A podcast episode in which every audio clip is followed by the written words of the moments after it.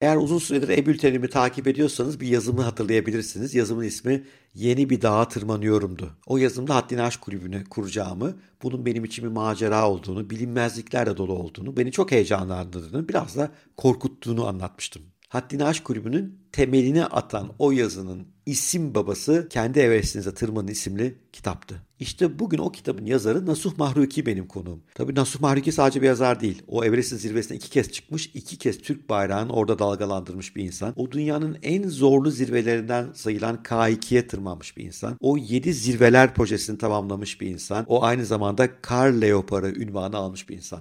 Kar Leopar'ı ünvanı nedir? 7 zirveler projesi nedir? Bütün bunları bu podcast'te biraz anlatıyor olacağız. Ama Nasuh Mahruki sadece bir sporcu, bir maceracı değil. O aynı zamanda Akut'u kuran ve bu muazzam sivil toplum kuruluşu sayesinde depremlerde, felaketlerde onlarca yüzlerce insanın hayatının kurtulmasına vesile olan kendisi de bizzat o mücadeleye giren bir kahraman da benim gözümde. Nasuh Mahruki ile ilgili birkaç ipucu daha vereceğim biraz sonra ama müsaade ederseniz önce bugünü mümkün kılan sponsorumuza bir teşekkür edelim. Bugünkü podcast'ın sponsoru Mirador Konuşmacı Ajansı. Mirador kendisini geliştirmek ve değişimin bir parçası olmak isteyen kurumları konusunda uzman yerli ve global konuşmacılarla buluşturuyor. Mirador bununla da yetinmiyor. Müşterilerine eğitim, atölye, sahne şovları, takım oyunları, kuruma özel podcastler, videolar ve influencer işbirlikleri de sunuyor. Ama benim açımdan tüm bunlardan daha önemlisi Mirador benim de konuşmacı ajansım. Uzun yıllardır beraber harika projeler yaptık. Birlikte çok güzel işler çıkarttık. Çıkarmaya da devam ediyoruz. Bizi yavaşlatan ve durağanlaştıran, kendimizi tekrar ettiren şeyleri hayatımızdan uzaklaştırmalı ve kendimizi özgürleştirerek yaşamın sonsuz olasılıklar okyanusuna cesaretle dalmalıyız. Güçlerinin asıl kaynağının kendi içlerinde olduğunu anlayan insanlar dışarıdan daha az şeye ihtiyaç duyarak yaşamda büyük şeyler başarabilirler. Bu güç yaşama karşı nedenle tutkulu olduğumuza bağlıdır. Eğer tatmin etmeniz, bir şeyler ispat etmeniz gereken şey kendi ruhunuzsa işiniz çok zor. Çünkü kendisi kandıramazsınız. Mutlu olmak için gerçekten daha iyi olmak zorundasınız. Ölçemediğiniz hiçbir şey yönetemezsiniz. Buna kendi hayatımız da dahildir. Hedefimizle aramızdaki mesafeyi azaltabilmek için değişim ve gelişimimizi düzenli olarak takip edebilmeliyiz. Bu güzel sözler Nasuh Mahruki'nin kendi Everest'inize tırmanın isimli kitabından. O gerçekten aslında bir filozof bir yönden de. O aynı zamanda bir seyyah. Nerelere gitmemiş ki? İran, Pakistan, Hindistan, Nepal, Sıkkım, Tibet, Bhutan, Moğolistan ve Avrupa'nın onlarca şehri ülkesi buraları motosikletle gezmiş. Bütün dünyayı, bütün farklı kültürleri anlamaya çalışmış, oralardaki insanlarla hemhal olmuş gerçek bir seyyah. Nasuh bugün liderlik, takım çalışması, kişisel gelişimle ilgili seminerler veren bir konuşmacı. Nasuh çocuklara doğada liderlik kampları düzenleyen bir baba. Ayrıca Nasuh sadece kendi Everest'inize tırmanın değil 7 ayrı kitabın yazarı. Yani Nasuh'u gerçekten anlat anlat bitmek bilmiyor. Ben daha fazla anlatmayın gelin Nasuh'la röportajımıza bir an önce girelim. Hoş geldin Nasuh. Hoş bulduk. Teşekkürler. Merhaba Bora. Çok teşekkür ederim bize katıldığın için. Çok heyecanlıyım gerçekten. Çünkü uzun yıllardır takip ettiğim, hayranlıkla izlediğim birisisin. Ee, tekrar Haddini Aş ekibi adına ve bütün üyelerimiz adına te- teşekkür ediyorum sana. Rica ederim. Benim için zevk. Şimdi ben önce doğrudan doğruya bu yüksek irtifa dağcılığıyla başlamak istiyorum. Dün de tesadüfen e, Twitter'da yine böyle bir hesaba denk geldim. Biraz moral bozucu fotoğraflarla doluydu. İşte Everest'e tırmanırken öyle insanların hala orada cesetlerinin olduğu, hatta yeni tırmananların oradan yollarını bulduğuna dair. Üstelik de hani biraz inceleyince esas zor yerin Everest değil K2 olduğunu da öğrendim. Dağcılık tarafında galiba daha da zor gözüküyor. Nedir bu yüksek irtifa dağcılığının önce gerçekten teknik zorluğunu bir anlatmanı çok rica ediyorum. Çünkü o Twitter'da altta da yorumları gördüm. Niye işte kısa bir yol yapmamışlar, helikopterle çıkılmıyor mu bir sürü soru var veya işte bugünkü modern teknolojilerle bunlar hakikaten zor mu diye soruyor insanlar. Bunun zorluğu nedir? Bir bakalım. Sonra neden yapıyorsun'a geleceğiz ama önce zorluğa bakalım. Nasıl? Valla en önceki zorluğu tabii yüksek olması. Adı üstünde yüksek irtifa. Ee, normalde dağcılık dediğim, e, Alplerde doğan kısmı alpinizm dediğim, sırtında çantayla uyku tulumun, işte çadırın, yiyeceğin, içeceğin, yakıtın, e, gerekli teknik malzemen ve işte yedek kıyafetinle e, işte birkaç günlük, belki işte 7-8 günlük filan dağlara yaptığın kısıtlı günlerdeki yolculuklar. Bu yüksek irtifa dağcılığı var. Şimdi Alplerde doğduğu için, Alplerde işte 4000 küsurlar yani neticede. 5000 değil yani Alplerin en yüksek noktası. Öyle bir irtifanın dağcılığı ama tabii çok ileri seviyede teknik dağcılar, teknik tırmanıcılar üretmiş bir bölge Alpler. E, bir de bunun yüksek irtifa dağcılığı dediğimiz e, 7000 metre, 8000 metre üstü dağlarda Özellikle Himalayalarda, Karakurum Dağları'nda ya da işte Asya bölgesindeki dağlarda yapabildiğim e, yüksek irtifa tırmanışları var. Ben üniversitede bunlara çok tutkuluydum. E, çünkü yüksek irtifa dağcılığı Türkiye'de yani 8 bin dağlarda hiç bir tırmanış yoktu Türkiye'de. E, ben de o, o boşluğu, o açığı fark edince bu boşluğu ben doldurmak istiyorum o zaman diye böyle 22-23 yaşında iddialı bir hedef koymuştum kendime. E, ve çok da zevk aldım. Her anından çok zevk aldım yüksek irtifa dağcılığının. En önemli sıkıntısı tabii yukarıya doğru çıkıldıkça hava basıncı azalıyor. E, havanın içindeki oksijenin kısmi basıncı da azalıyor. Dolayısıyla yüksek irtifada düşük oksijen var. Mesela biz anatomik olarak e, deniz seviyesine uyumlu canlılarız hepimiz. Yani bir atmosfer hava basıncı bizim için en ideal e, hava basıncı ortamı. E, ama yukarıya doğru çıkıldıkça hava basıncı azalıyor. Mesela 5500'de burada soluduğumuzun yarısı kadar oksijen var. E, 7000 Everest'in zirvesine geldiğinde ise e, üçte biri kadar oksijen var. Yani alıştığımız ortamın üçte biri kadar oksijen bulunuyor Everest'in zirvesinde. Ama çok ciddi bir fiziksel performans göstermen gerekiyor. Bu tabii metabolizmada bir takım değişikliklere yol açıyor. E, kandaki alveolar sayısı artıyor. Havadaki oksijeni yakalayabilecek yapı taşları bunlar biliyorsun. E, kanın tabii oksijen taşıma kapasitesi artıyor bu şekilde aklimatizasyon programı sayesinde. Ama kanın yoğunluğu da artıyor. Dolayısıyla akışkanlığı azalıyor. Ve aşırı soğuklarda da memeli refleksidir biliyorsun. E, bir, mesela buz gibi bir suya düştüğünde e, veya işte donma e, refleksi, donma duygusuyla karşı karşıya kaldığında vücudun yaptığı şey mümkün olduğu kadar uzun süre, daha uzun süre hayatta kalabilmek için kanı ekstremitelerden çeken, yani eller, ayaklar, bacaklardan, kollardan çeken hmm. iç organlara ve beyne toplar ki burası hayati bölge. Daha uzun süre hayatta kalsın diye. Ama bunu yaptığı için de tabii el ve ayak parmaklarında donma riski çok artar gibi. Yani yüksek irtifanın insan anatomisine uygun olmayan koşulları asıl en zorlu olan şeyler. Ve insan vücudu normal şartlarda 5500 e, metre üzerinde yerleşik yaşam kuramıyor. Dünyanın hiçbir yerinde 5500'de üstü yerleşik yaşam yok. En yüksek yerler 5200-5300 civarındaki tapınaklar. 7500'ün üzerine de aklimatize olamıyor. Yani 7500 metre üzerine metabolizman uyum sağlayamıyor. Ama orada yine de performans gösterebiliyorsun geçici. Ve orada geçirdiğin bütün süreçler vücudundan tükeniyor. Vücudun çok aşırı miktarda kalori harcıyor. E, o kadar kalori alamıyorsun tabii ki. E, soluk alıp vermek de büyük bir efor gerektiriyor. Çünkü çok derin nefes alman lazım. Ve nefesini boşaltman lazım. Düşük oksijen olduğu için mümkün olduğu kadar çok e, havayı ciğerlerine dibine kadar yollamaya çalışıyorsun. Bunun için de karın kaslarının çok güçlü olması lazım. Karın kaslarını da çok kullanıyorsun. Bu tabii hep bir enerji maliyeti var bunların.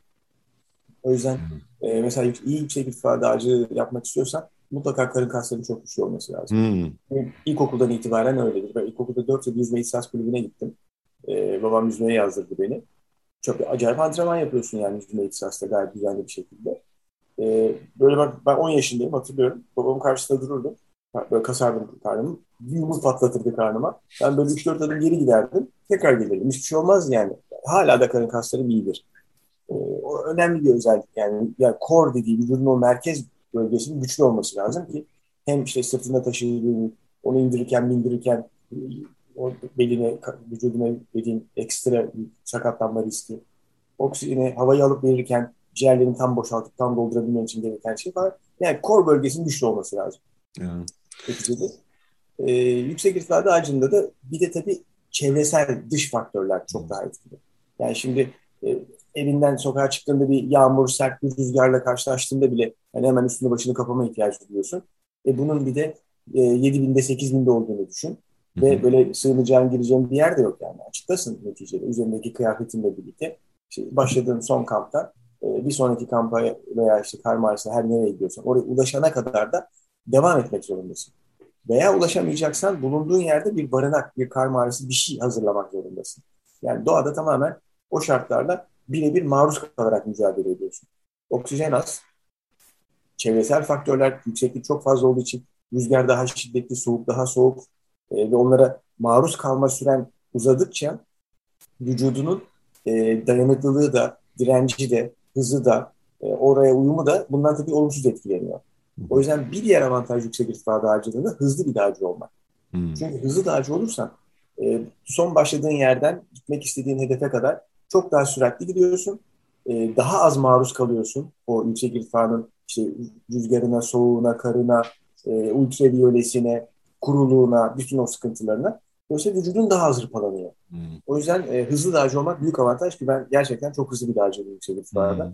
Hatta işte e, söylerim profesyonel dağcılık kariyerinde 7000'lerin 8000'lerin üzerinde beraber tırmandığım insanlar içinde benden daha hızlı 10 tane dağcı yoktu. Hmm. E, bu tabii çok büyük bir avantaj çünkü çok daha hızlı işini bitirip çok daha hızlı geriye dönüyorsun ve e, diğerlerinden daha az maruz kalıyorsun. O vücudu çok tüketen hırpalayan koşulları. Dedim ya 7500 üzerinde zaten aklimatize olamıyorsun. Hmm. 7500'ün üzerinde vücudundan tüketiyorsun sürekli. Hmm. O yüzden ne kadar az kalırsan o, o, o koşullara maruz o kadar büyük bir avantaj. Müthiş. Dün e, okuduklarımdan bir tanesine Kanadalı galiba e, tırmanıyor Everest'in tepesine kutlamayı uzatmış orada.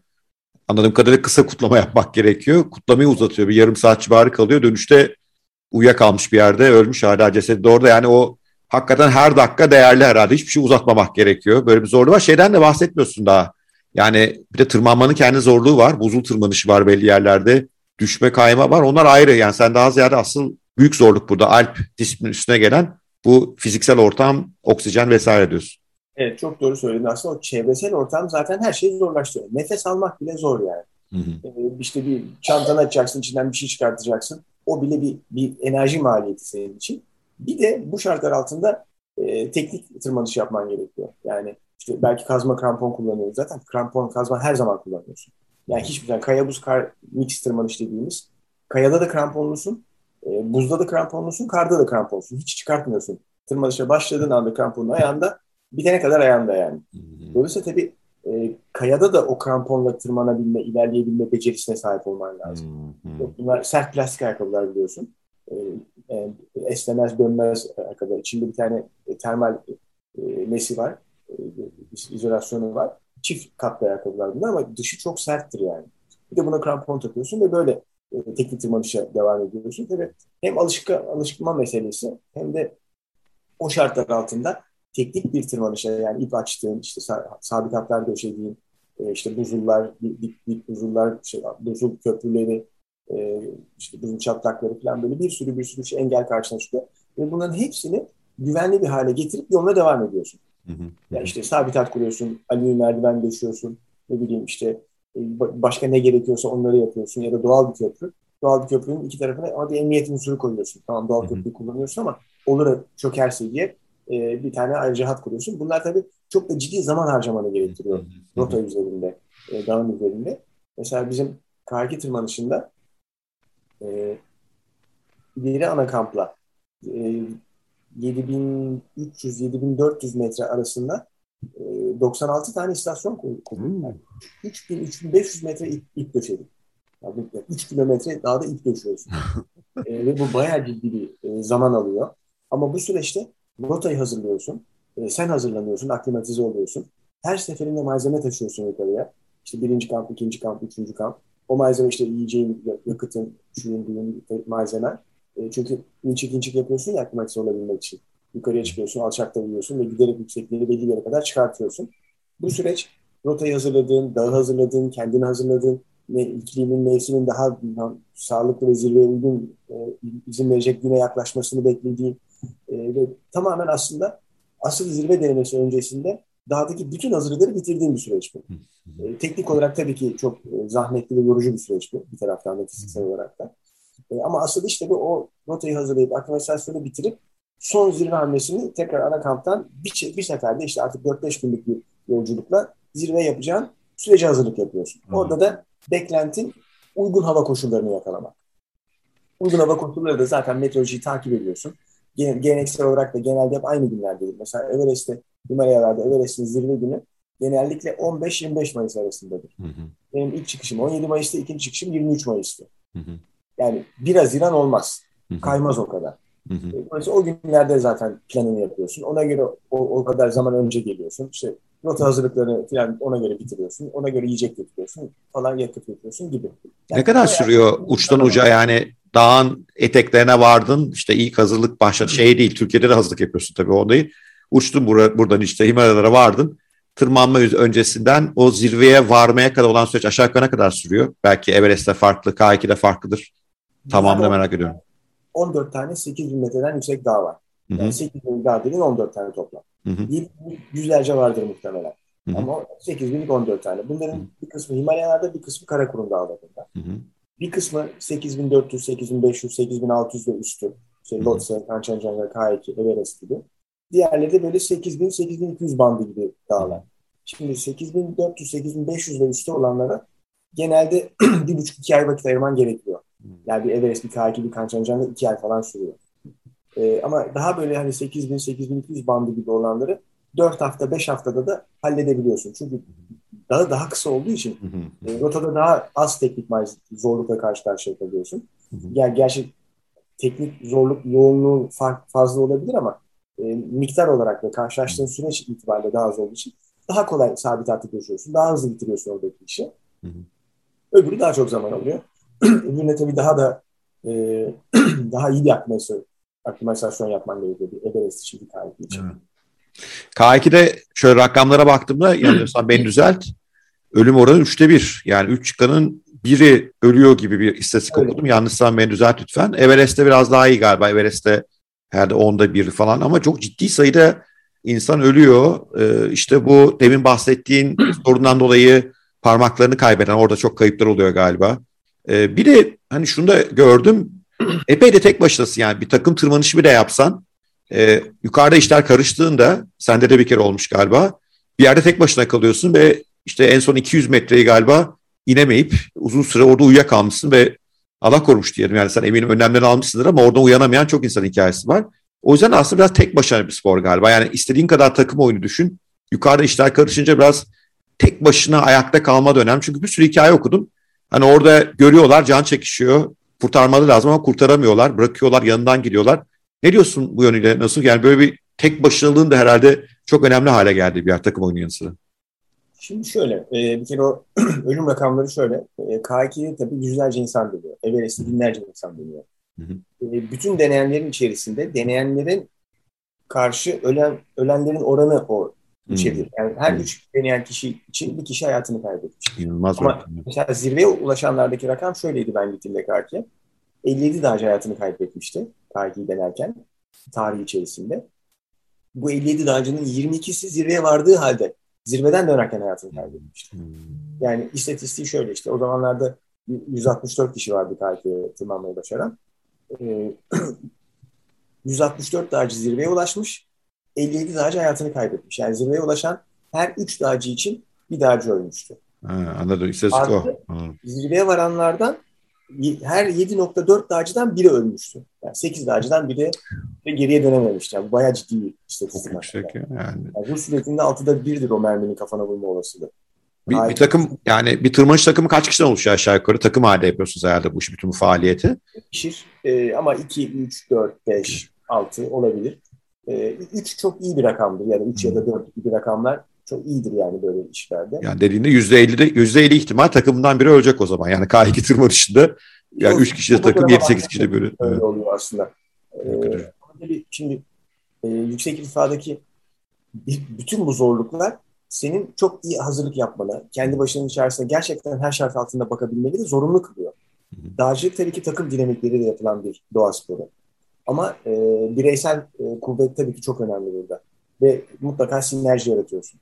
Yani her dağcı teknik tırmanışı bilir, işte ne bileyim kaya tırmanışını bilir, buzlu tırmanışı bilir, çift kazma krampon kullanır, her tür düğümü atar, her tür ipi kullanabilir filan. Hani her dağcı bunu yapar ama bazıları mesela diğerlerinden daha becerikli.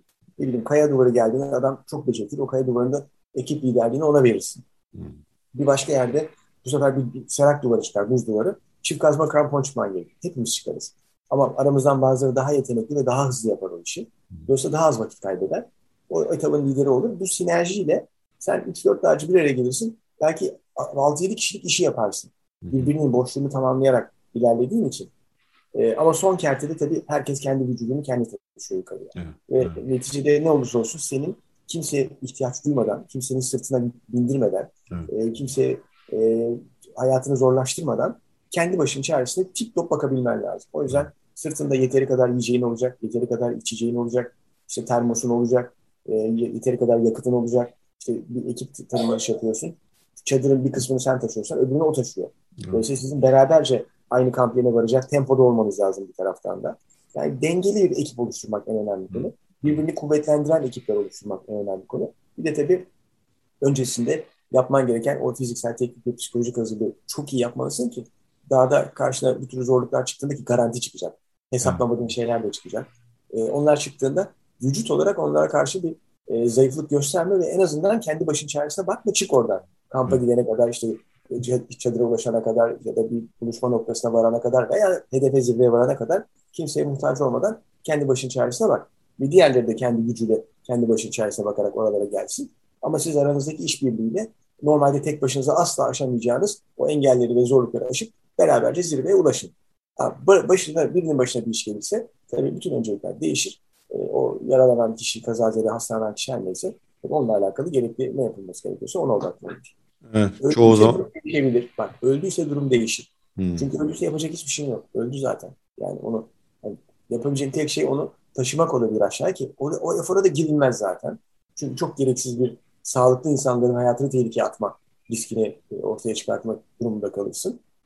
Düşünsene 90-100 kilo bir e, dolmuş kas katı bir vücut kütlesi düşün. İnsan tabii ölünce donuyor neticede. Ve tahta gibi bir şey oluyor, tabut gibi bir şey oluyor.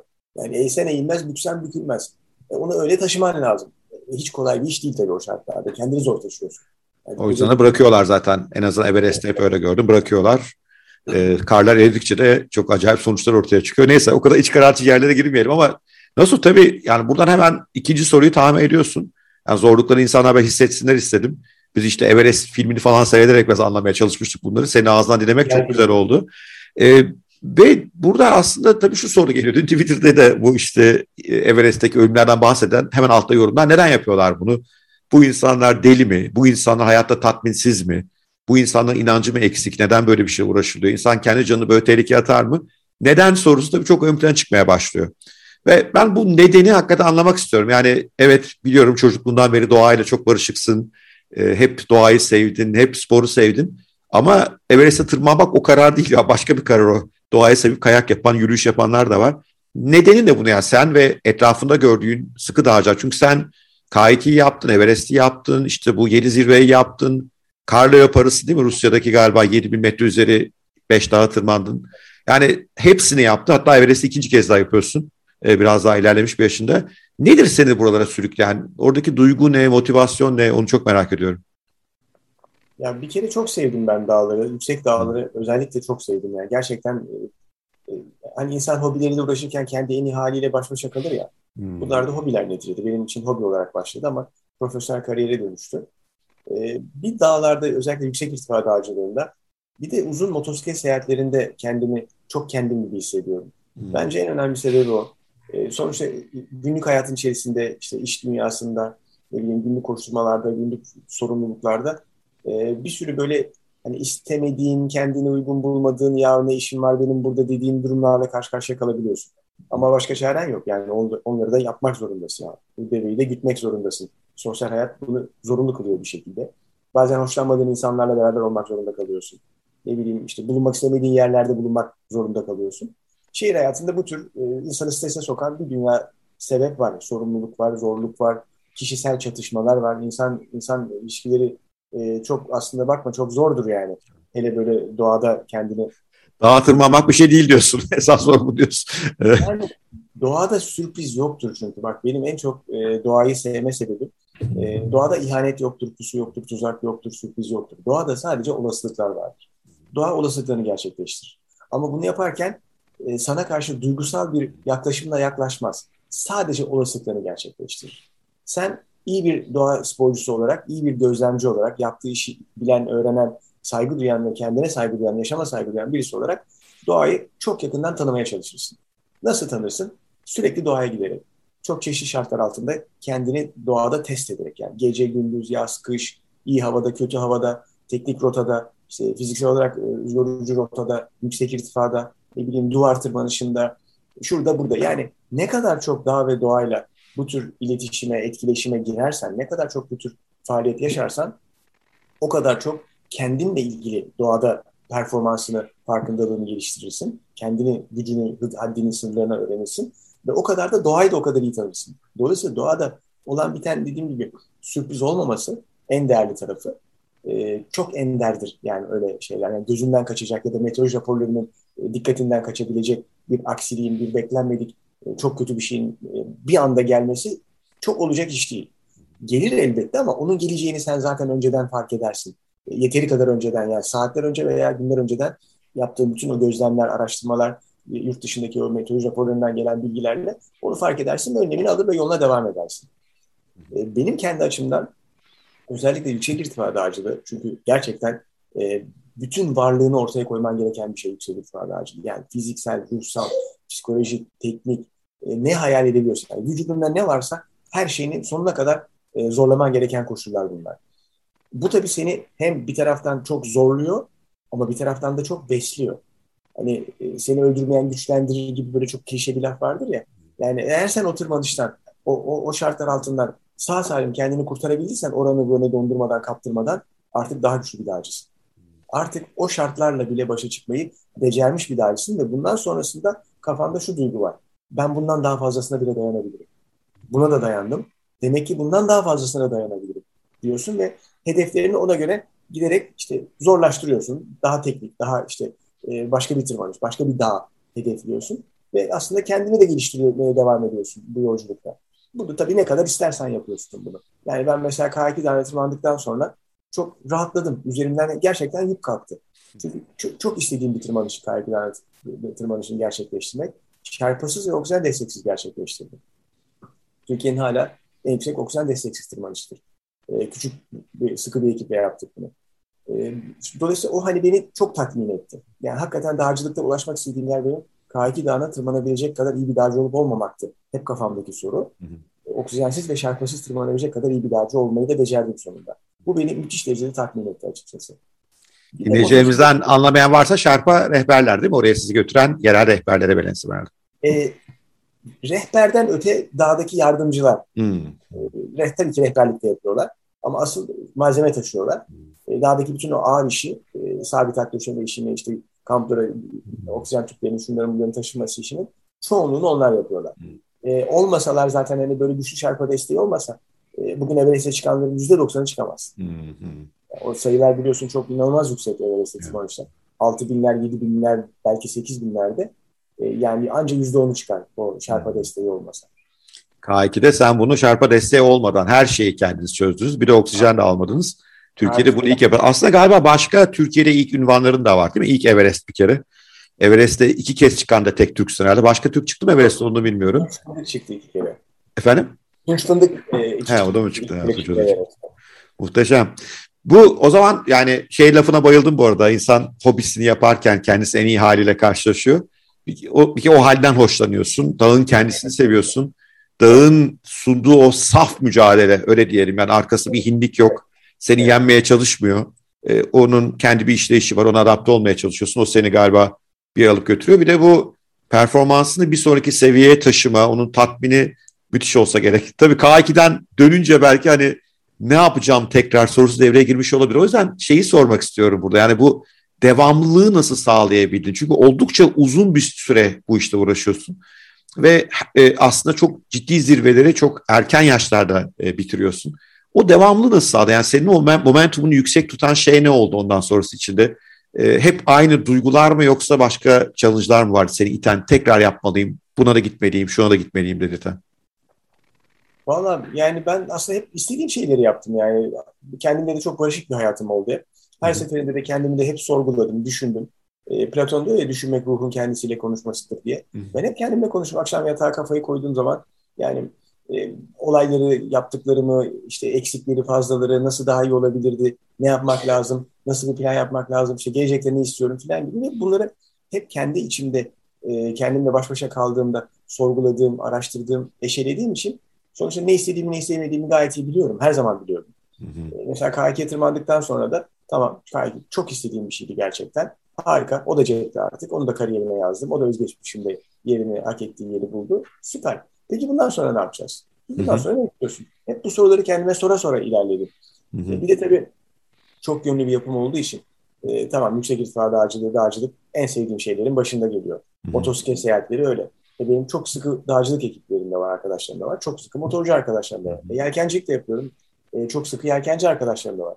E, fotoğrafta meraklıyım, profesyonel fotoğrafçıyım. E, fotoğrafçı arkadaşlarım var. Ve böyle düzenli olarak bunlar da işte belki bir dağcı grubuyla bir sene bir şey yapıyorum.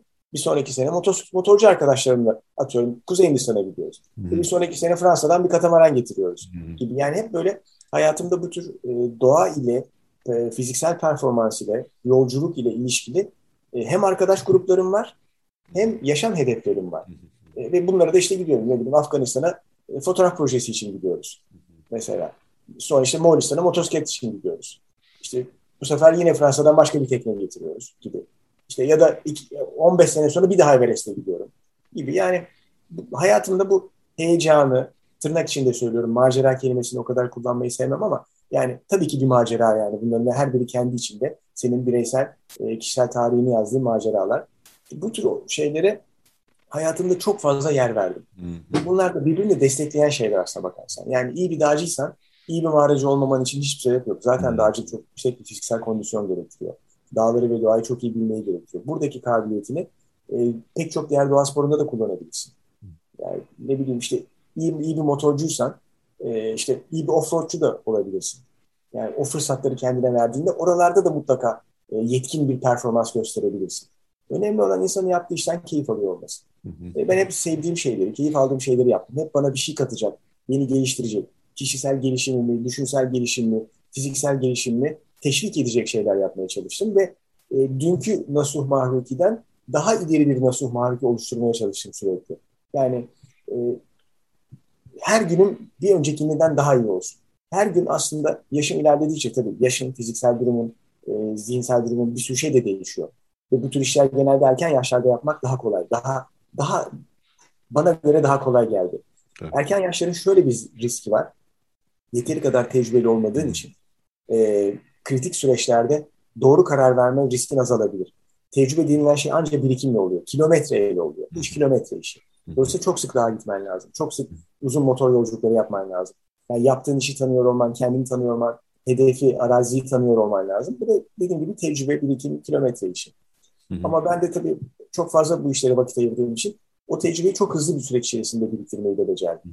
Yani 24 yaşında üniversiteyi bitirir bitirmez Tanrı Dağı ile, Türkiye'nin en kutsal dağı Tanrı Dağı, Kantengi ile ilk yüksek irtifa tırmanışımı gerçekleştirdim. 20 metre.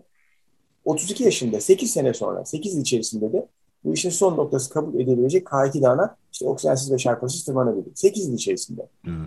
O 8 yılımın geriye dönüp baktığımda 8 yılımın tam 2 yılını, 2 çarpı 365 gününü uyku tulumunda geçirmişim. Dağlarda, çadırda, bazen de karma arasında geçirmişim. Bir yılını e, yani 365 günden fazlasını 4000 metre irtifanın üzerinde geçirmişim. Yani İnanılmaz. dağcılar bu kadar çok vakit ayırdığım için bu kadar çok şeyi bu kadar kısa sürede yapabildim. Evet. E, aynı şekilde motosiklete de çok vakit ayırdım. Yani işte seyahatte de ben yani 28 yaşında 7 kıtayla görmüştüm. E, bugün 100 ülkeye etilen gördüm neredeyse yani. 100 civarında ülke gördüm. Bir de gördüğüm ülkeler öyle e, işte Fransa, İspanya değil, Moğolistanlar vesaire yani onda belirtmekte de fayda var. Gittiğin yerlerde öyle normal herkesin motosiklet atlayıp gideyim ben şuraları bir gezeyim diyeceği yerlerde değil. Orada da kendi zorluyorsun. E, şey çok hoşuma gitti tabii böyle bir arkadaş çevresinin gücünden bahsettin. Çünkü eminim her seferinde başka birisi bir projeyle geliyor. Birbirinizi destekliyorsunuz. O da doğru arkadaş çevresi inşası herhalde çok kritik diye düşünüyorum. Çok doğru bir şey söyledin. Ee, özellikle bu benim dağ ve doğa sporlarına başladım 90'lar döneminde yani 88'de başladım. Tam 90'larda Türkiye'de zaten bu sporlara ilgi çok ciddi bir şekilde arttı. Ben de tam o kuşağın e, içindeyim. Ama bizden önce e, bu tür sporlarla uğraşan ekipler, gruplar vardı. Hı hı. Mesela Türkiye Dağcılık Federasyonu'nun kuruluşu 1966. E, bana da dağcılık eğitimini verenler Anadolu Dağcılar Birliği'nin dağcılarıydı. İlk dağcılık eğitimi. Mağaracılığı Mağaraştırma Derneği verdi. E, aleti dalışı Orta Altı Topluluğu rahmetli Gökhan Türe'den aldım. Çubuk Askeri Dalgıç Okulu'ndan aldım.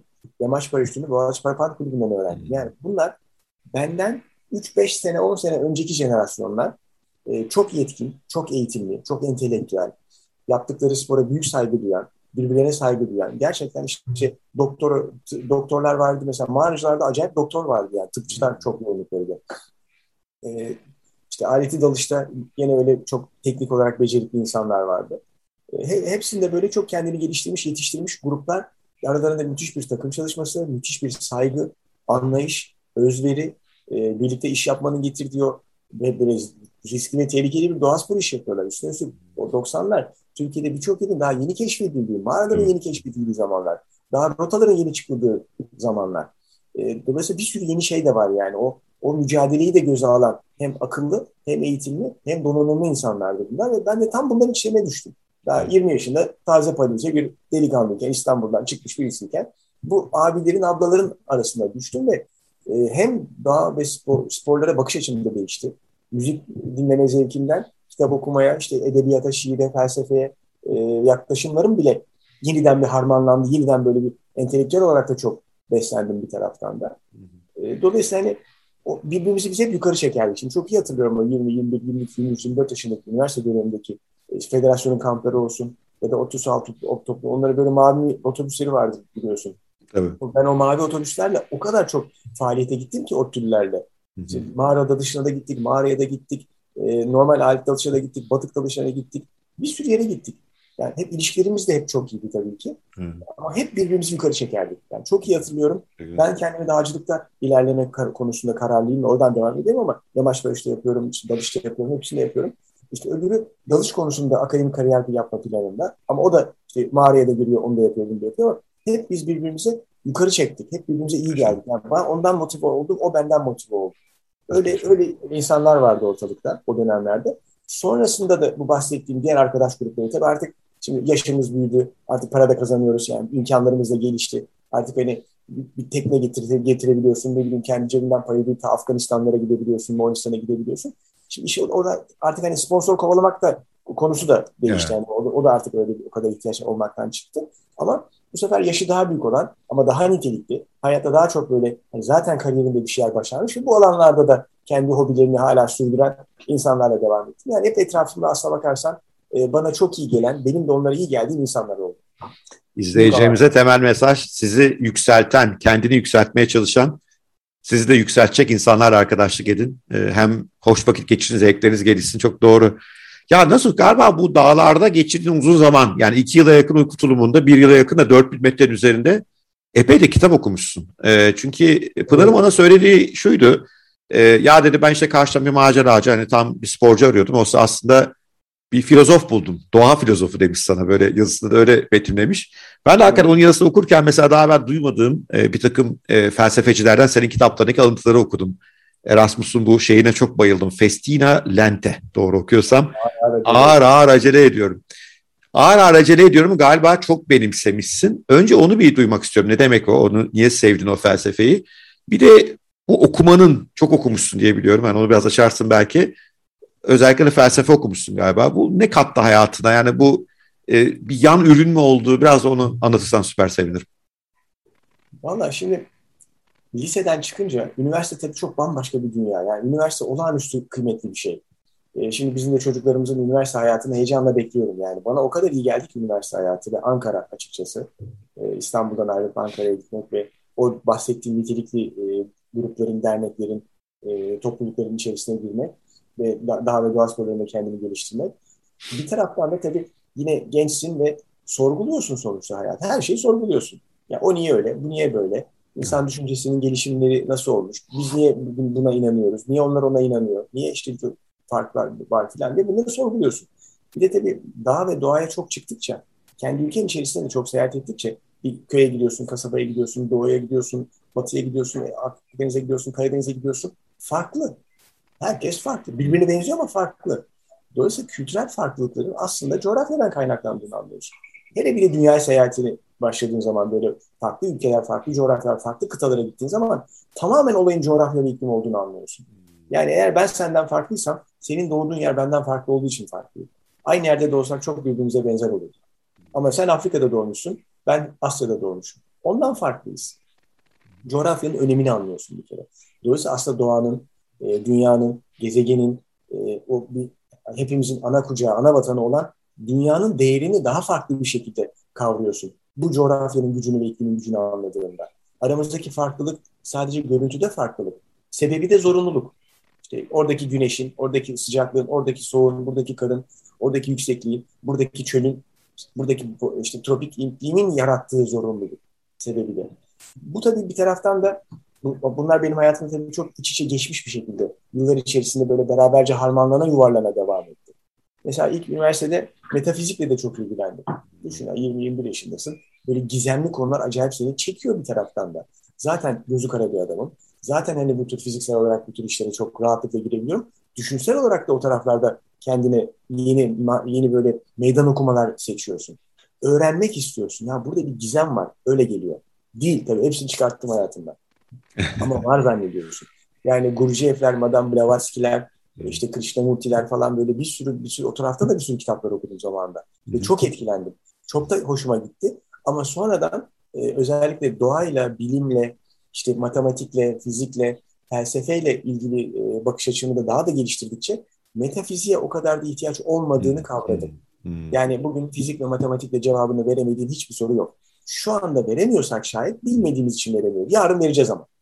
Biz vermesek başkası verecek. O yüzden hani onun altında böyle çok spiritüel bir şeyler aramanın, onun altında bir gizem araştırmanın, ne bileyim öbürünün işte bir başka türlü bir böyle mistik bir şey bulmanın gereği yok.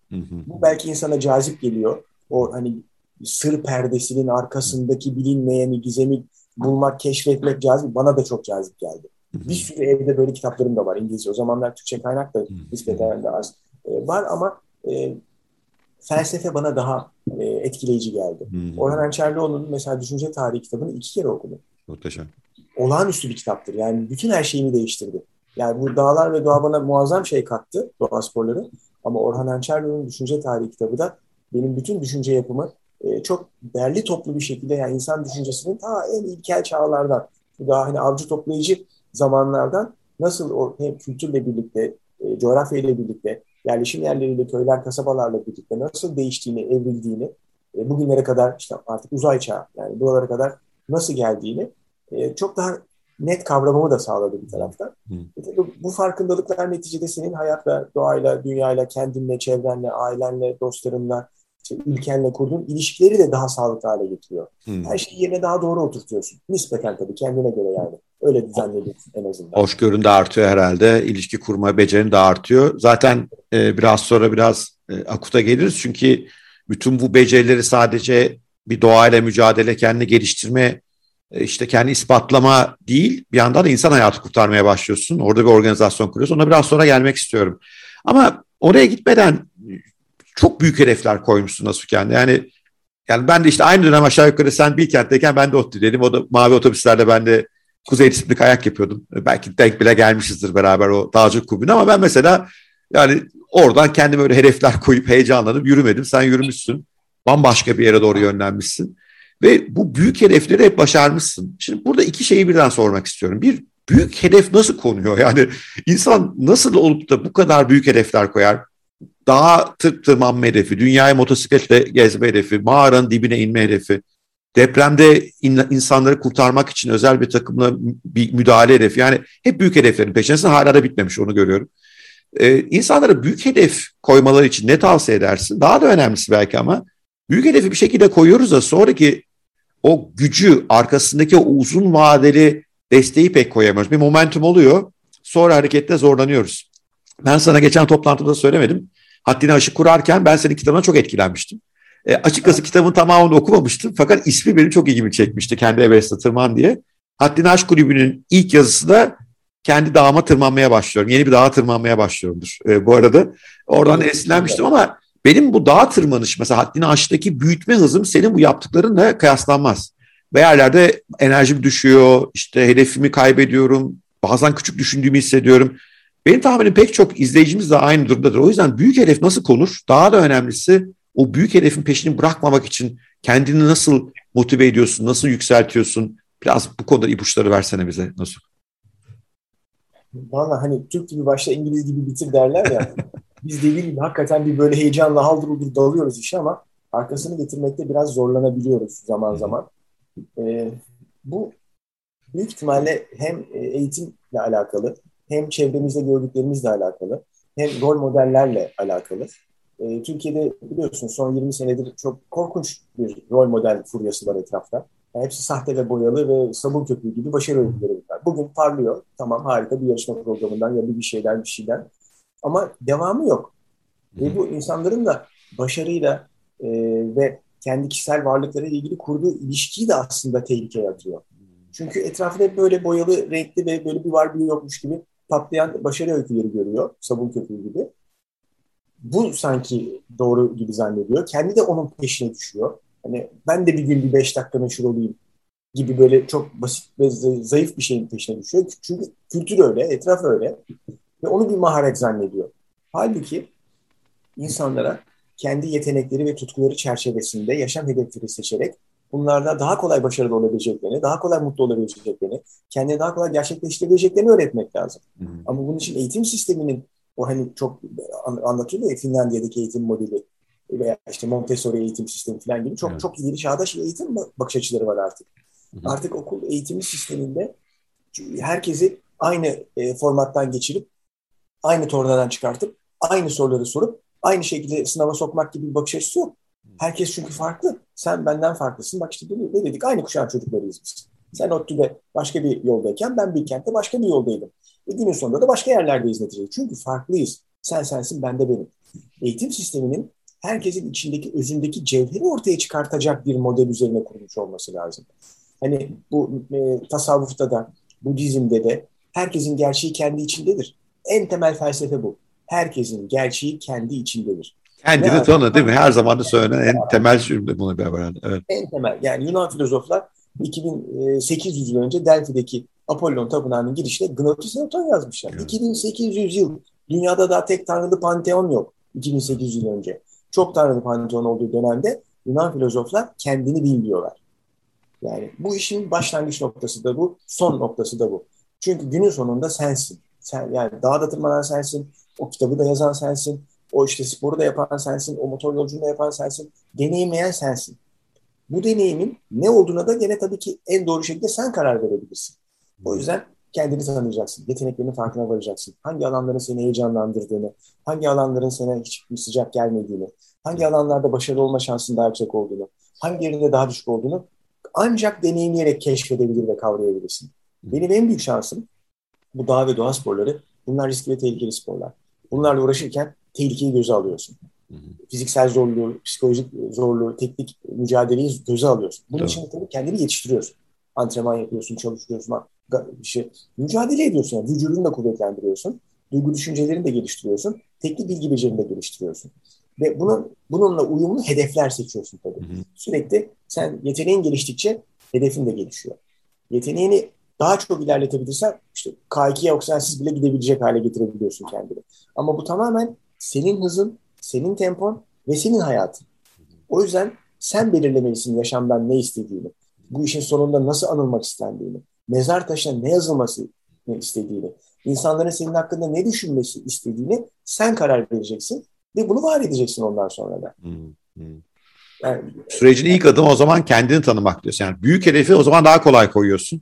Çünkü büyük hedefi koymak da zor, yakalamak da zor. O kendini tanımadığın veya senin aksine senin değerlerine uymayan bir alanda bunları koyarsan zaten bir yere varmıyor ve çoğu insanın sorunu da benim anladığım kadarıyla kendi tanımadığı için böyle evet. kendi güvenle, kendi vereceği, uzun yıllar mücadele edeceği hedeflere doğru yürüyemiyor. Öyle hedeflerde koyamıyor. Yanlış mı anlıyorum?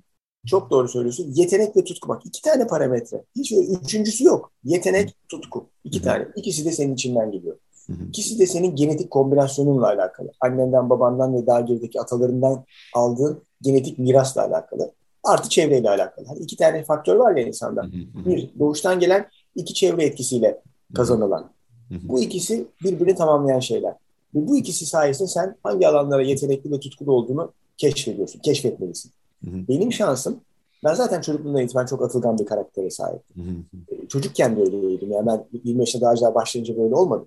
Küçüklüğümde de böyleydim. Dut ağaçlarına inmiyormuşsun diye duydum dedikodular geldi. evet kendi küçük maceralarımızı çok zevkle yaşardık. Kö hep köpeklerimiz vardı. Hmm. Köpeklerimizi alır buradan işte Armutlu'ya, Rumeli Hisarı'na, Bebe'ye o, hmm. o zamanlar arazi bütün buralar tabii ki inerdik. Orada da bir sürü bir sürü kendi dediğim gibi maceralarımızı yaşardık. Hep açık alana, doğaya, e, uzun yollara, seyahatlere böyle keşfetmeye ilgim çoktu zaten. Arkadaşlarımın da öyleydi ama. Yani biz mahalledeki arkadaşlarla bu maceraları gider yaşardık. İşte havalı tüfeğimiz, tabancamız vardı. Sağa sola ateş ederdik onlarla. Kuşa atmazdık yani öyle bir şeyim yoktu benim. Hı. Ama ne bileyim işte hedef koyardık, işte ona ateş ederdik. Sapan yapardık mesela, çok iyi de sapan da atardım yani. Ee, Neticede o, o ileride tabii başka bir yere evrildi ama mesela üniversitede dağcılığa başladım. E, 20 yaşında dağcılığa başladım. E, ilk defa Hüseyin Gazi Kayalıkları'na götürdüler. İlk teorik eğitimlerin arkasından ilk pratik eğitime. Bir yerde vardı işte çok da zor bir negatif bir geçiş biraz böyle balkon negatif falan garip bir pozisyon. Yani öyle yani oradan girip böyle bir geçmesi zor bir iş. Yani burası şöyle çok özel bir yer falan dediler. İlk defa bak elimi kaya ilk defa değdirdim ve orayı geçtim. e, o çok zor dedikleri yeri. Yani, ilk defa elim kaya değdirme geçtim. Çünkü zaten çok iyi tırmalıyorum ağaçlardan şuradan buradan biliyorum. Ne bileyim işte 23 yaşındayım. Hacettepe Üniversitesi ilk defa bir kaya tırmanış deneme yarışı düzenledi. Ertuğrul Melikoğlu ve çok çok güzel bir sistem kurdular gerçekten. Ve Türkiye'nin dört bir tarafından bir sürü iddialı genç geldi. Tanıyorum, hepsini tanıyorum şey, federasyon kamplarından. Ama onlar daha böyle biz işte 7 derece tırmanıyoruz, şöyle tırmanıyoruz, böyle tırmanıyoruz diyen arkadaşlardı. O yarışı açık ara farkla ben kazandım. Yani yine 23 yaşındayım. E, yavaş paraşütün daha orta uçuşlarındayım. Eğitim alıyorum. E, Avanos'tayız, Kapadokya'dayız. E, tepeden işte 100 metrelik tepeden orta uçuşlardayız. İki tane yavaş paraşütçü geldi. Bir İsviçreli bir Alman, karı koca. Gencecik insanlar, benden 4-5 yaş büyükler. Onlar da yavaş paraşüt yapmaya gelmişler Türkiye'ye. Erciyes'ten Kaşgar'dan uçuyor. Şey, Erciyes'ten Hasan Dağı'ndan uçaklar. Bizi görünce yanımıza geldiler. Tanıştık, hoş sohbet falan derken işte Erciyes'e gideceklerini öğrendim ama tabii daha ciddiler, nasıl gidiyor bilmiyorlar. Ben Erciyes'in kuzey buzunu bile tırmandım. Gayet iyi biliyorum otolarını. Ben de böyle hani hemen kulaklar dikildi. Ya ben bunlarla gideyim, dağcılık işini ben halledeyim. Onlar da yavaş yavaş işini halletsin. Yapalım şu uçuşu. Olur mu acaba diye de böyle sorguluyorum kendi içimde. Ama bak orada kaç kişiyiz? 10 kişiyiz belki eğitim alıyoruz. Bir tek ben bunu istiyorum yani. Ya hiçbirinin öyle bir niyeti zaten yok. Hı hı. Eğitmen Tunç Elmasulu o da beni gayet iyi görüyor, tanıyor. Yani, ama gayretkeş bir adamsın zaten yani. yani. Sen bu işin altından kalkabilirsin gerçekten. Yani buraya kadar çok hızlı ilerledin. E, bütün o Helmut'la Trix'li çocuklar. Helmut çok iyi e, parapançı. Bütün kararları Helmut verecek. Sen sadece onun dediğini yapacaksın. Bu işi yapabilirsin dedi. Yani bana cesaret verdi. Hmm. Yani diyorum ya biz birbirimizi yukarı çekerdik diye. Düşün daha ben 100 metre orta uçuşlar değil. Gittim Türkiye'nin en yüksek yamaç paraşüt uçuşunu yaptım Erciyes'ten. E, o yabancılarla birlikte. Yani zaten ben e, yeteneklerimi ve e, atılganlığımı biliyorum. Dolayısıyla 8 bin, e, Türkiye'de ilk 8 bin tırmanış yapan dağcı olacak hedefini 22-23 yaşına koyduğumda zaten bunun altından kalkabileceğime inanarak koymuştum. Ha, bilmediğim bir tek şey vardı. Yüksek irtifada ilk başta konuşurken düşük hava basıncı ve düşük oksijen miktarı var. Bu tabii e, işte Everest'in zirvesinde buradaki üçte biri kadar var. Şimdi buna vücudumun nasıl tepki vereceğini bilmiyorum. Bunu kimse bilmiyor. Bunu öğrenmenin tek yolu gidip o koşulda kendini test edeceksin. Büyük olasılıkla sorun çıkmaz. Yani özel bir vücudunda yüksek irtifaya karşı bir tolerans problemi yoksa düşük oksijenli ortama karşı e, büyük ihtimalle çıkmaz. Yani çoğu insan adapte olabilir e, o gerekli aklimatizasyon programına uyduğu takdirde. Özellikle senin gibi koru güçlü bir insanda tabii daha az sorun çıkma ihtimali var. Yani. Yani üstüne üstlük işte o yüzme ihtisas kulübündeki 4 yıllık yüzmeden kaynaklanan bir etki büyük ihtimalle diye yorumluyorum bugün onu geriye dönüp baktığımda. Çünkü yüzme sporu biliyorsun tamamen kalp akciğer sistemi üzerine dayalı bir spor ve dayanıklılık sporu. Yüksek irtifa dağcılığı da bir dayanıklılık sporu ve kalp akciğer sisteminin çok güçlü olması gereken bir spor. Yani ilkokuldaki 4 yaz yüzdüğüm süreç benim aslında 20 yaşından sonraki profesyonel kariyerimdeki e, müthiş bir altyapı da sunmuş bana bir taraftan da. Yani o, o dayanıklık sporu beni daha sonrasındaki e, daha zorlu bir dayanıklılık sporuna hazırlamış bir taraftan diye de yorum yapıyorum. Şimdi e, ya bir yönden biraz şanslısın Nasuh çünkü çok erken keşfetmişsin ne yaptığını, ne yapabileceğini, yeteneklerini. O yeteneklerini çocukluğundan itibaren test edebileceğin bir en azından fiziksel ortamda yetişmişsin. İşte evine de geldik o gün evin hala oralarda senin etraf biraz fazla bina olmuş tabii ama senin evin hala bir cennet bahçesi gibi. Yani o doğayı yaşamışsın. Ve bir yandan da işte felsefe merakın, işte Bilkent'te tanıştığın insanlar. Yani senaryoda bir sürü şey yerli yerine çok oturuyor ama herkes bu kadar şanslı değil. Ben dün şöyle bir şanssızlığım oldu. Kağıthaneden geçmek zorunda kaldım arabayla Levent'e çıkmak için. O aralarda binalardan geçerken aklım bugünkü röportaj vardı. Ya buralarda bir yerde de belki nasuh var. O nasıl nasıl ortaya çıkacak diye düşünüyordum. O yüzden bu zor dünyada insanların kendini anlaması, yeteneklerini keşfetmesi, onun üzerine gitmesi, ona içine tavsiyede bulunursun. Çünkü çoğu insan çok zorlanıyorlar bu konuda. Ee, senin kadar net gitmiyorlar. Ne tavsiye edersin? Kendini keşif süreci ve üzerine gitmek konusunda. Valla bir kere e, yani bu bir lüks değil, bu bir zorunluluk. Çünkü herkes yalnızca bir kez dünyaya geliyor. Bir kez. Bu sadece bir kez yaşayacağım bir yaşam dönemi. Bunun tekrarı yok. Ötesi yok. Sadece bu. Hı hı. Ve e, şu anda bugüne dek ne yaptıysan ya da yapmadıysan hepsi geride kaldı. Onu da bir kenara park et. Çünkü onun üzerine yapabileceğin hiçbir şey yok. Ama ne yapabileceğim var? Bugün ve yarın ve sonrası var. Çünkü hayat ileriye doğru.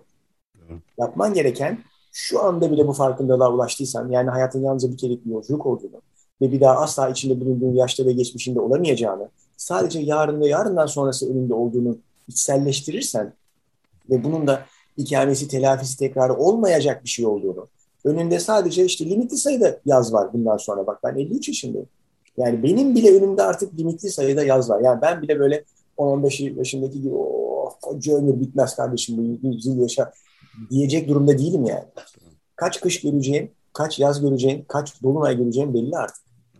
Buna böyle yaklaşmak lazım. Yani ve hayatın gerçekten hani o e, şey vardı. E, neydi o meşhur öğretmen e, şey diyen hayatın özünü içmek yani Eyvallah mı? E, yok Carpe Diem. Ha evet evet evet, evet Carpe Diem evet, evet. O harika filmdeki ne diyordu? Ölü Ozanlar Derneği'nde hatırlamayanlar varsa. Evet, evet. Yani öğrencilere vermeye çalıştığı şey bakın diyor fotoğrafları gösteriyor. Nasıl genç zıkkın gibi sporcu çocuklar. Ama bugün hiçbiri yaşamıyor. Ama hmm. o fotoğrafa baktığında böyle yani genç, güçlü erkekler görüyorsun. Hep taşı sıksa suyunu çıkacak, sıkacak. Ama bugün hiçbiri yaşamıyor.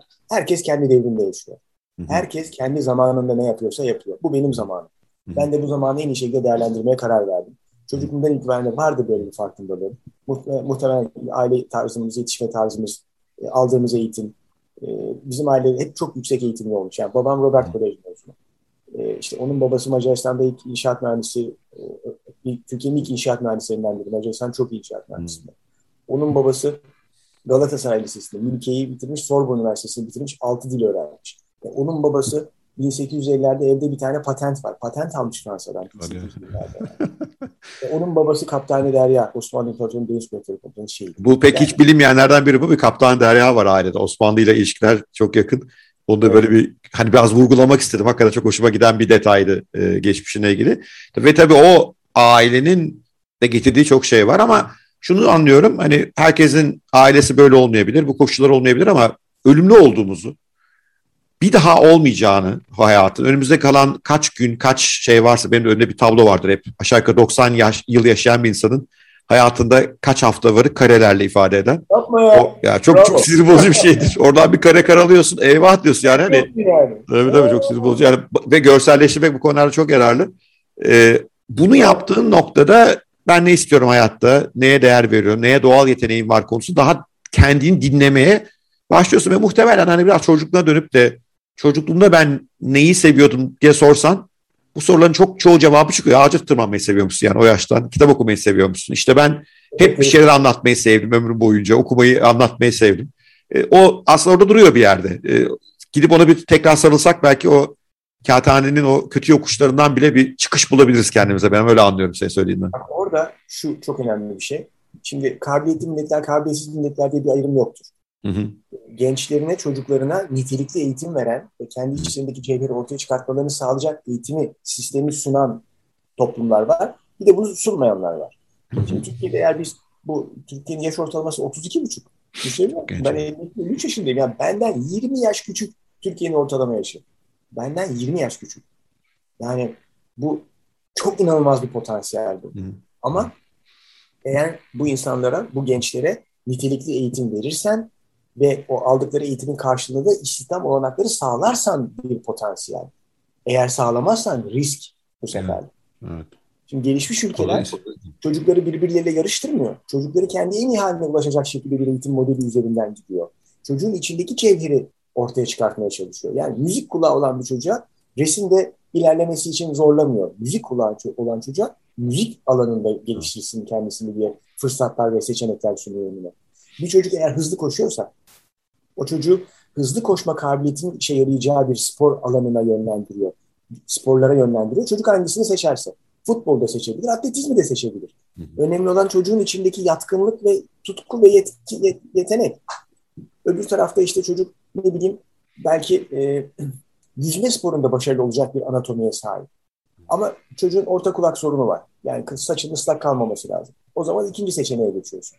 Yüzmede çocuğu fiziksel sıkıntısından dolayı o alanı zorlamıyorsun. Çocuğu hem bu orta kulak ya da işte saçı ıslak kalmayacağı bir spora yönlendiriyorsun. Hem de bu yüzmeye iyi gelecek anatomik yapısı başka hangi spora faydalı olabilirse onu da onunla beraber seçerek bir şey yapmaya çalışıyorsun. Yani önemli olan çocuğun aslında hayata ilk başlangıcında çünkü başından sonra hep habire sınava gidiyorsun. Habire test ediliyorsun. Habire kıyaslanıyorsun. Hiç yetenekli olduğun alanda gir ki daha kolay başarılı ol. Zor, zorluğu sana zorluk gibi gelmesin. Sevdiğin bir alan olsun ki zorluktan da öğren, beslen. Hı hı. Yorgunlukta ne ki dinleniyorsun, geçiyor zaten. Ama yeter ki sev, sevdiğin bir şey olsun. İnsan sevdiği şeyle uğraşırken zorluğu zorluk gibi gelmiyor. Evet. Ben bu kadar şey yaptım. Hayatımda bir kere ya, bir kere bile bak bir kere ne yapıyorum ben burada, niçin buradayım demedim. Bir kere bile demedim. Ki 20 küsur arkadaşım öyle. Ben desen belki o dağda bir hata yapacaksın yani. Bir de e, yani şey ayrı hani bütün hayat felsefesi olarak benimsemek ayrı. Bir de seçtiğin e, kariyer hata da kaldırmıyor. Orada daha da net olman lazım. Yani orada bir gün kendine sorsan ben niye buradayım ya desen belki işte bir antrenmanı eksik yapacaksın. Ne bileyim daha bir kazığı eksik çakacaksın. Yani bu seçtiğin dalın o yönde çok hoş. Sorgulamaya yer yok. Yani ya yapacaksın yapmayacaksın. Yani oraya vardıktan sonra değil mi? O da hoş. Evet. Ya bana çok iyi geldi. Yani geriye dönüp çok bakıyorum. Güzel. Ben iyi ki yüksek irtifa dağcılığını bir yaşam yolu olarak seçmişim. İyi ki motosikleti hayatıma dahil etmişim. İkisini Buna her aldığım tatmini anlatamam yani. Anlatamam. Evet. Yani motorun üzerinde giderken gerçekten ruhum fışkırıyor yani. Ruhum belirimden çıkıyor. Müthiş. Böyle bomboş ufuk. E, arkamda işte arkadaşlarım da işte arkadaşlarım böyle basıyoruz gidiyoruz bir yerlere. Yeni bir coğrafya, yeni bir kültür, yeni insanlar tanıyorsun. Yeni bir tapınağa gidiyorsun. Yeni bir bakış açısı görüyorsun filan. Yeni bir doğa parçası görüyorsun. Çok heyecan verici yani. Öğreniyorsun bir kere. Sürekli öğreniyorsun da bir yandan. Nasıl çok öğreniyorsun, çok güzel şeyler yaşıyorsun. Hani ama bir yandan da çok paylaşıyorsun. Şimdi son bölümde onunla ilgili sormak istiyorum. Çünkü hep inandığım şey işte iyi kötü bir şeyler başarmış herkesin başkalarıyla öğrendiklerini, yaşadıklarını, deneyimlerini paylaşması, onlara yol göstermesi çok değerli. Kimi bunu kitap yazarak yapar, kimi işte böyle bir podcast'e katılarak yapar, kimi işte arkadaşlarının gelişime yardımcı olarak yapar. Ve sen bu konuda çok rol alıyorsun. Yani bir eğitme, öğretme, paylaşma eğitimcisin. Kitapların var. Çok da güzel kitapların bu arada hepsini birbirinden çok beğendim. Ee, bir yandan e, büyük kurumlara eğitimler veriyorsun, konuşmalar veriyorsun ve bir yandan da Akut var. Yani bir de Akut'u kuruyoruz. Türkiye'de sivil toplumun ne yapabileceği konusunu e, burada dinleyicilerimizin çoğu çok gençler. O günleri yaşamadılar. Ben oradaydım. Depremde benim e, İzmit bölgesi iki tane mağazam vardı. Akut geliyor falan diye böyle bir haber yayılırdı. Hani biz de o elemanlarımızı arıyorduk ne oldular diye. Yani efsane bir iş yaptınız orada. Şimdi genişledi bu işler, daha farklı alternatifler de var ama ilk öncüsünüz. Bu paylaşma, başkalarını da yukarı çıkarma, bu bunun mutluluğundaki payı ne e, nasıl? Çünkü bunlar olmadan da mutlu olabileceğin çok şey var hayatta şu anda.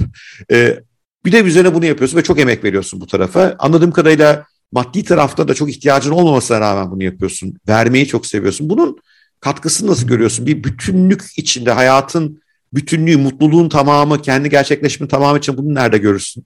Ve neden bunu yapıyorsun? Ya bak bu çok güzel bir yer gerçekten. Ee, sonuçta ya hepimiz bir toplumun, bir ailenin, bir ülkenin, bir coğrafyanın çocuğuyuz. Her ne kadar gezegenin çocuğuyuz elbette ama sonuçta o gezegen içerisindeki belirli bir noktanın evladıyız. O doğanın, o coğrafyanın, o kültürün, orada o milletin evladıyız. Ama bu aslında senin bütüne karşı sorumlu olman gerektiği gerçeğini değiştirmiyor. Tabii ki en büyük sorumluluğu kendine karşı. İnsanın en büyük sorumluluğu kendine karşı. Herkes kendi hayatını yaşıyor diyor. Paralel sorumluluğu tabii ki ailesine karşı. Bir aile kurduğun andan itibaren, evlat çocukların olduğu andan itibaren. E, paralel sorumluluğun toplumuna karşı, içinde bulunduğun gruba karşı. Bir okulda öğrencisen sınıfına, okuluna, öğretmenlerine karşı. Ne bileyim bir hastanede çalışıyorsan işte hastanenin bütününe, bütün personeline, yöneticilerine, hastalarına karşı. E, ne bileyim işte radyo programı yapıyorsan senin izleyen bütün o radyo dinleyicilerine karşı sorumluluğun var. Yani her içinde bulunduğun, yapıyor olduğun, varlığını sürdürdüğün yere karşı senin de sorumlulukların var. Bunun en büyüğü tabii ki gezegene karşı sorumlu hissetmek kendini. Yani biz gezegenin çocuğuyuz ama gezegen bize ait değil. Biz gezegene aitiz. Biz Türk milletinin bir evladıyız ama Türk milleti, Türkiye, İstanbul bize ait değil ki. Biz İstanbul'a aitiz. Biz Türkiye'ye aitiz. 80-100 yıllık bir yaşamın var. E, bölsen çarpsan toplasan. Yani milyonlarca yıllık bir evrimsel süreç içerisinde 80-100 yılın ne anlamı olabilir ki? Evet. Ama insan tabii e, egosunu kontrol altına alamadığı ve böyle sağlıksız bir e, altyapıdan geldiği takdirde bir de kötü eğitimle ve kötücül bir e, yönlendirmeyle geldiği takdirde e, kendisini dünyanın merkezi zannediyor. Hmm. Yani 70-80 yıllık ömründe e, işte yani düşün Cengiz Han bütün dünyayı fethetmeye kalkmış. Ve girdiği her yerde de önüne geleni öldürmüş ve bütün kadınları da hamile bıraktırmış. Öyle bir kafa yani o dönemdeki kafa. Şimdi bizimkiler de onun yavru şeytanları. Yani İstanbul'un başına geçince bütün İstanbul babasının malı gibi zannediyor. Ya da ülkenin yönetimine geçince bütün ülke sanki ona babasından miras kalmış gibi zannediyor. E öyle saçma şey mi olur? Neticede hepimiz gelip geçici buradaki varlıklarız. Yani kendi bireysel varlığımızı nasıl bütünün her şeyinden daha değerli, daha önemli, daha üst bir konuma taşıyabiliriz ki? Bu egosal manyaklık bu. Başka bir şey hmm. değil yani. Hmm. Tam çok net bir sosyopati bu yani. Psikopat olmak lazım hayata böyle bakabilmek için. Halbuki hayatta gerçek başarı dünyanın senin için yaptığından daha fazlasını dünya için yapabilmektir. Dünyaya katkıda bulunmaktır. Bak Atatürk'ün müthiş bir lafı var. Diyor ki hayatta tam zevk ve mutluluk ancak gelecek kuşakların şerefi, varlığı ve mutluluğu için çalışmakta bulunabilir diyor. Müthiş. Bak tavrı, kavrama bak. Hayatta tam zevk ve mutluluk. Hiç böyle bir laf yok yani. Müthiş. Ve Atatürk her şeyi başarmış bir adam. Ama hayatta tam zevk ve mutluluğun ancak gelecek kuşakların şerefi, varlığı ve mutluluğu için çalışmakta bulunabileceğini söylüyor. Müthiş. Ve gelecek kuşak ne demek? Senin evlatların soyun demek. Peki gelecek nasıl şekillenir? Gelecek şimdi de şekillenir. Şimdi güzelleştirirsen gelecek de otomatik olarak güzelleşir. Çünkü senin bugünü şimdi böyle yaşamanın sebebi dünü öyle yaşamış olman. Dünkü tohumları bugün biçiyorsun ek, ektiğini.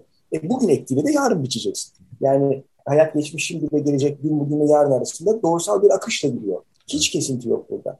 Bugün böyle yaşanmasının sebebi dünün öyle yaşanmış olması. E, peki geleceği güzelleştirmekse esas derdimiz o zaman şimdi odaklanacaksın. Anda yaşayacaksın. Anın içerisinde var olacaksın ve anın içerisinde her şeyi yerinde ve zamanında ve kararında müdahale ve düzelteceksin. Her gördüğün şeyi. O zaman otomatik olarak gelecekte güzelleşecek. Ve bu bir yandan sana müthiş bir kişisel tatmin de sağlıyor. Atamızın evet, söylediği evet. gibi diyorsun. Gerçek mutlu orada bulmuş. Atatürk tabii çok acayip ya. Yani hakikaten evet. o çocukluğumuzda öğrendiğimiz Atatürk ayrıydı. İşte Zübeyde Hanım'ın oğlu vesaire. Hani o bir, onun bir hikaye bölüm var. Şimdi aslında neleri okuduğunu, neleri o zamandan düşündüğünü, yani neden mesela Mayo ile poz verdiğini bir devlet başkanı için o zaman düşünmez bir konu. Neden çocuklar gibi sallanırken poz verdiğini düşünüyorum. Ne kadar çok topluma doğruyu, mesajı aktarmaya çalışmış.